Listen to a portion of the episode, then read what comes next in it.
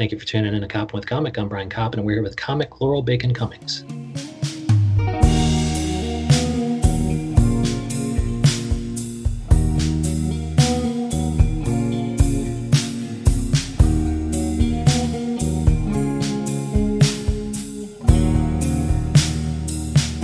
Laurel Bacon Cummings, how the hell are you?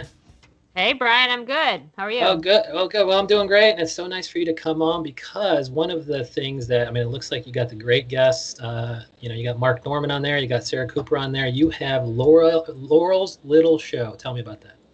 Cool. Yeah. Um, well, I like comedy podcasts, but I really don't have three hours to listen to a podcast. It just kind of bugs me how long they are, right? So I thought I'd start one um, because I do want to learn things from comics that are more successful than me or cool directors and you know just artists that I respect and look up to. Um, so I thought I'd start a show where I talk to people I find interesting in and try to learn something from them in 10 minutes or less. Yeah, they're short. That's so sweet. So that's kind of the selling point, and it probably makes it even easier to get people on there because they don't have to spare three hours. Well, we talked for a while, and then I cut it. I cut down to the good part. Okay, and so yeah, the what are you finding with the good parts? What do they all have in common? Like, you know, is it insight on a particular comedy issue, or just something you know about their life that's interesting to you?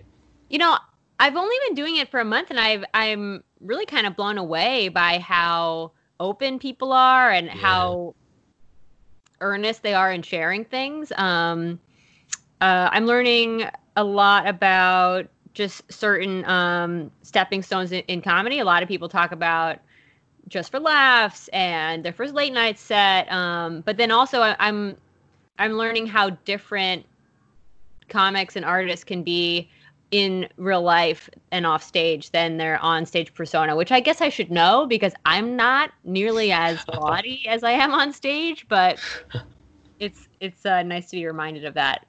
So you are b- body on stage, but in in real life you are not.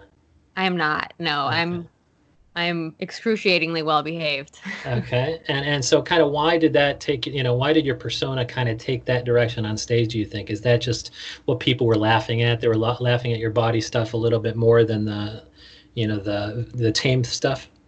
I think I think it started probably as a defense mechanism because I I was a comedy writer for years um, in New York. I my first job, I was a writer assistant at SNL, and then I worked at Fallon before he had the Tonight Show, and uh, so I always just wanted to be in the writer's room. I yeah. lived in LA. I wrote a pilot um, with a very funny actress named Abby Elliott.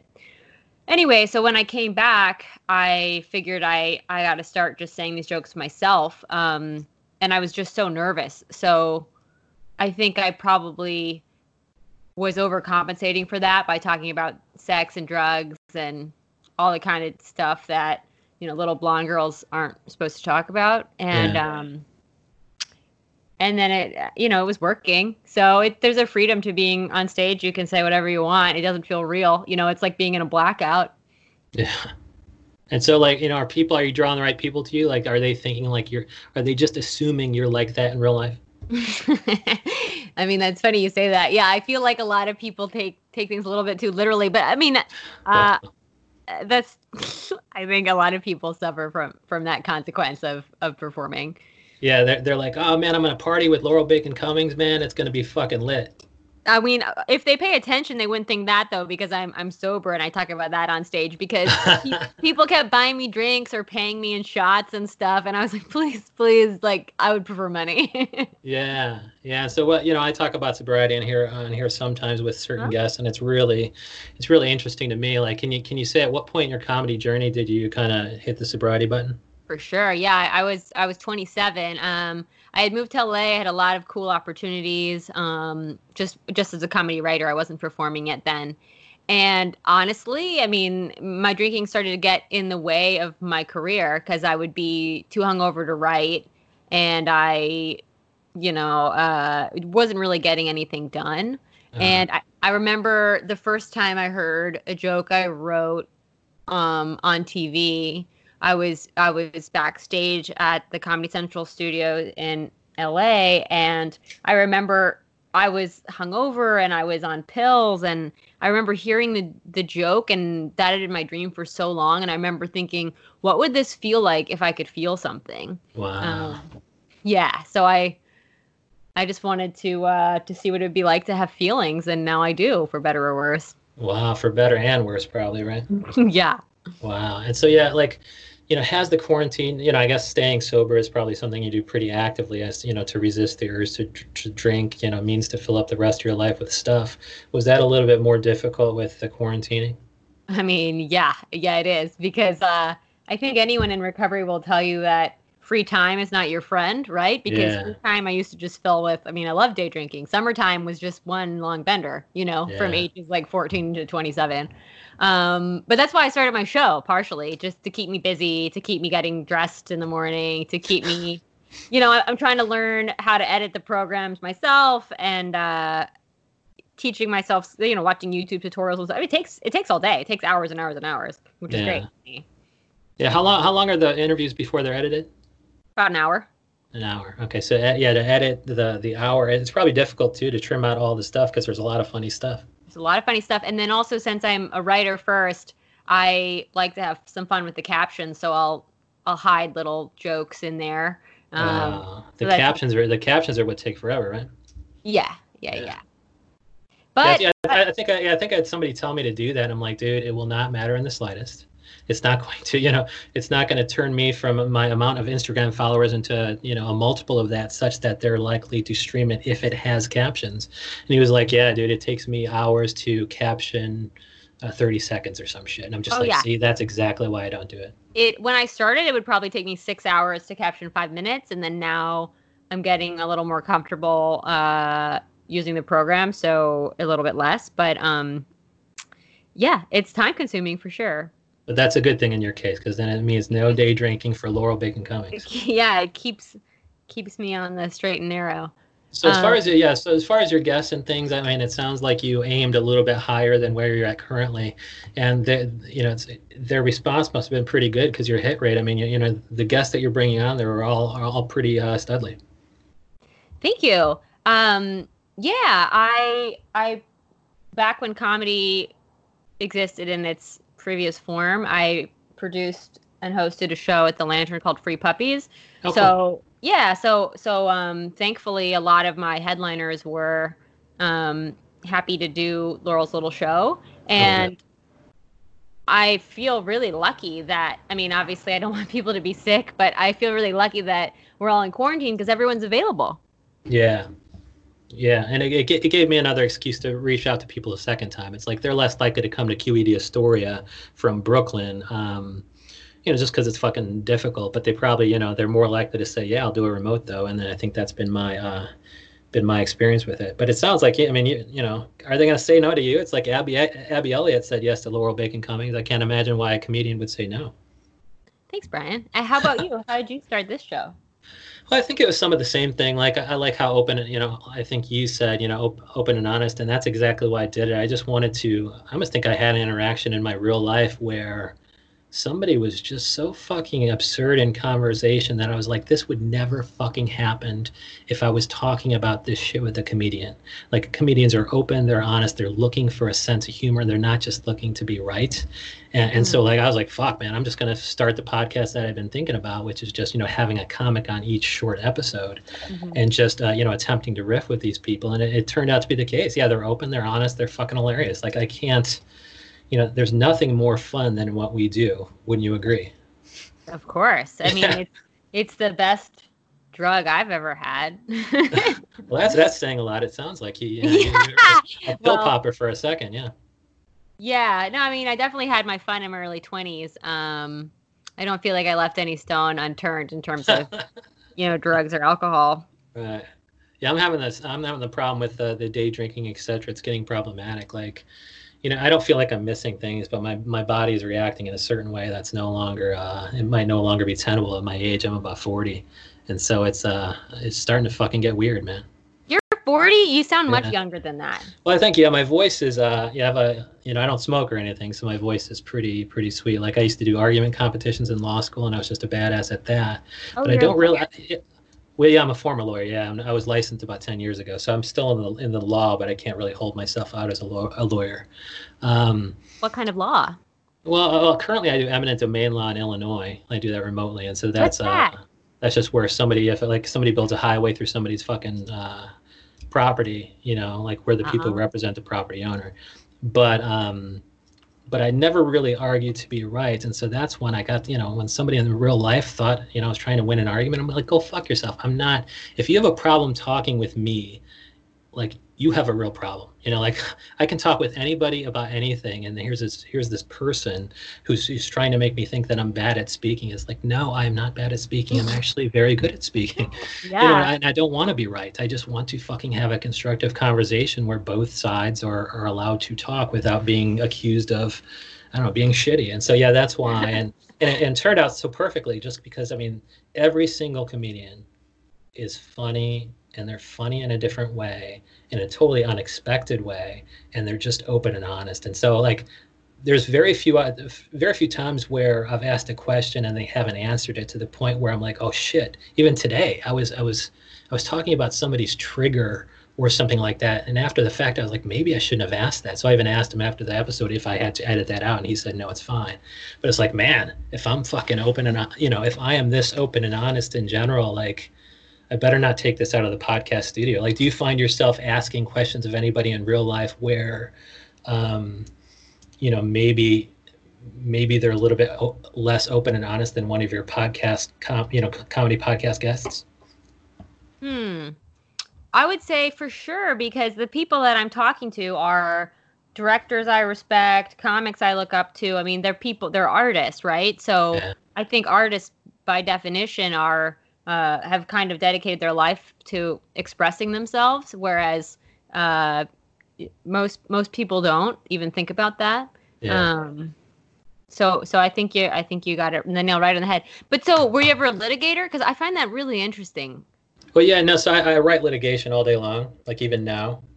So like if you need a legal brief or something, I'm the guy to do it because I'm fa- I'm awesome and fast, and I'm just a fast, confident writer in general. And so um, so I do that, but usually you know somebody else goes into court and says the words. Oh, see, that's what I used to do. I would write jokes and sell them to other people. I just didn't have the nerve.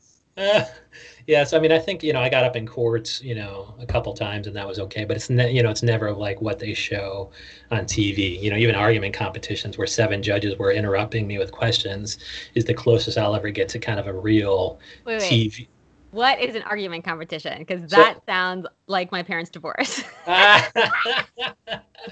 yeah, so that's just where you get up with a prepared, you know, prepared argument. It's you know, two teams of two and there's about you know there's up to seven lawyers and judges up on this uh, on the lawyer in the courtroom they're up on their uh, little desk there and they can interrupt you at any time with any question mm. so they just pepper you with the weaknesses of your argument and you have to kind of adapt on the fly it's probably you know kind of like comedy where you have to deal with you know crowd control and hecklers and things like that ah i mean hopefully hopefully it doesn't get to that but yeah i see the i see the correlation for sure yeah, and like you know, because you talk with you know, it sounds like some of the questions you're asking these comedians is the steps in comedy, you know, just for laughs and things like that. Like, do you think these steps are going to be any different after coronavirus? Hmm. Yeah, I, I think that I think that we're going to have more digital comics emerging, right? People that have been creating content for Comedy Central or TikTok on, or just you know, just on their own, um, are getting like look at Sarah Cooper who, who was yeah. one of our first guests. I um she is completely blowing up. She was on the Tonight Show last night, right? And and when I talked to her, I, I thought it was really interesting that I said, you know, how did you come up with this concept and stuff? And she said the limitations actually pushed her to have to create in a in a new form that she wouldn't have considered otherwise. Like I I can't make a shoot, you know, like I can't have actors come over, you know. I just if I would do a sketch, which I do sketches on the show sometimes too, um, just to showcase my writing. I'm certainly not an actress. Like I would never do it myself. I would certainly get a professional. But yeah, so that's cool. That limitation did, you know, did breed the ingenuity it's supposed to. Yeah, totally. What do you mean when you say someone's triggers? Oh, uh, we were talking about. Um, oh, we were talking about. You know, was it her name? Kelly Bachman. She's with Dylan Adler on the Rape Victims Get Horny too. That show. Okay. So we had Dylan Adler on, and so we are talking about uh, sexual assault and trauma and things like that. See, you can talk Okay. about the heavy, heavy topics with comedians. It's great. Um, but I think then we talked about porn and the, the, the lessons about consent that people get from porn. And so Oh. then I was talking about, you know, whether or not he, you know, what kind of porn he watches now, and is there anything that triggers him now that didn't before? And so even after the fact, I was like, that's, a, you know, you know, don't answer if, even even in the moment. I was like, don't answer if you don't want to, or we'll edit it out afterwards. And then I even asked him if he wanted it to, and he said no. Wow, that's heavy stuff. Yes, I mean, do you get that heavy on your stuff? Well, I guess we'll see. You, you got to listen to the show. Yeah, you're like, I can totally get this heavy. Or maybe, yeah, I guess you're saying you maybe already do. So I'll have to check out every fucking Yeah. episode to see if the porn triggers are one of the questions you've asked. Well, I talked about porn with a comic last night who actually uh, came very close to to per- being a, a adult performer, but I don't want to give it away. So everybody, just check out the show. Um, I'm submitting it to uh, the Apple Store and Spotify as a as a pod soon. Um, so people that don't want to look at my uh, caption work can just listen to the audio. well, of course they did. You put a lot of time into it. yeah, but some people don't like to read. See, you're damned if you do, damned if you don't. It's like I'm, I'm putting this to get bigger reach, but some people don't want to read the stupid thing. And I mean, to, to kind of, uh, you know, looks like this thing is linked, you know, Laurel's little show is linked um, at your Twitter account. And right now you're using Laurel B. Cummings as your Twitter account. Yep, yep. And you had another one. What's the story behind the other one? Oh, uh, yeah, my Twitter name used to be the other LC because when I started Twitter, uh, I worked at Jimmy Fallon and Questlove had little nicknames for everyone. Um, he was a very nice guy and he gave every female on set a gift for Valentine's Day, and mine was a tote bag that said LC on it, and and I didn't know that that was my nickname, but I guess it was. So then everyone started calling me that, and at the time, The Hills was very big. So I thought I'm the other LC, but it didn't seem that relevant, and uh, so I just I just switched over to Laurel B Cummings, and then on Instagram I'm Laurel's Little Show. But I just love that that one of the one of the final tweets there coincided with the murder hornets. It's like once the once the murder hornets uh, came, she was like, "Fuck this! I'm going to my other account." yeah, it, it kind of implies that the murder hornets got me, and that was the end of it. Yeah. Oh, she's fun. Yeah, the other LC is dead, but Laurel B. Cummings is there, and that, that's when we can see uh, Laurel's Laurel, Laurel's little show. And I'm looking at it right now, and you just, uh, you know, I see you next to just all these fucking people. Even uh, what Emma Emma Wil- Willimon or whatever her name is. She's Emma she's huge. Yeah, she's- Chanel huge too, right? Uh, Yeah, Usama. Yeah, Usama was just on late night. Mary Beth was- Barone. We got some really cool people. I'm I'm so glad. Oh, I had a wonderful interview with uh, Erin Lee Carr, the director, yesterday. Okay. I just love it. I'm so I mean, I'm so happy that I started doing it even though it's a absolute mountain of work. Um the fact that I cuz I also work full time um uh writing silly things for brands and uh such for um yeah, I do I, I write for uh I shouldn't say the exact names of the shows but but different um TV networks um you know they have they have their their own social presence as well and so they often have comedy writers um, run those. So i'll wake up i'll edit laurel's little show from like 6 to 9.30 and then do my day job from 10 to 6 and then hopefully stand up shows at night and and have some interviews and stuff. So it's a it's a full day so i don't know how i'll have time to you know leave the apartment once that becomes an option again Yeah, and I mean it's it's so cool. Like because you can talk to whoever you want to. It's like why didn't we do this so much sooner? Like if you can talk to all the you know comics you look up, look up to or or you respect anyway, and you you know directors that you want to talk to. I mean, why don't we start this sooner? totally But we- um But we stumbled upon it now, and so we're halfway there. totally Well, You we're gonna. you- oh, go ahead. go ahead. No, I was going to say, um, no, it's your show. You lead, lead the way. Yeah, so yeah, Laurel B. Cummings, we're gonna track all this shit, and you just have the best guests, and we're gonna we're gonna hear you talking about porn triggers with uh, people who almost beca- became porn stars, and it's Oh, just uh, it's a little show that can, you know. I love that. Very nice. yeah, the, the tagline I came up with is short interviews with interesting people, but the little show that can is is very positive. Dude, I love that so much. Laurel Bacon Cummings, thank you so much. Thanks, Brian. Bye.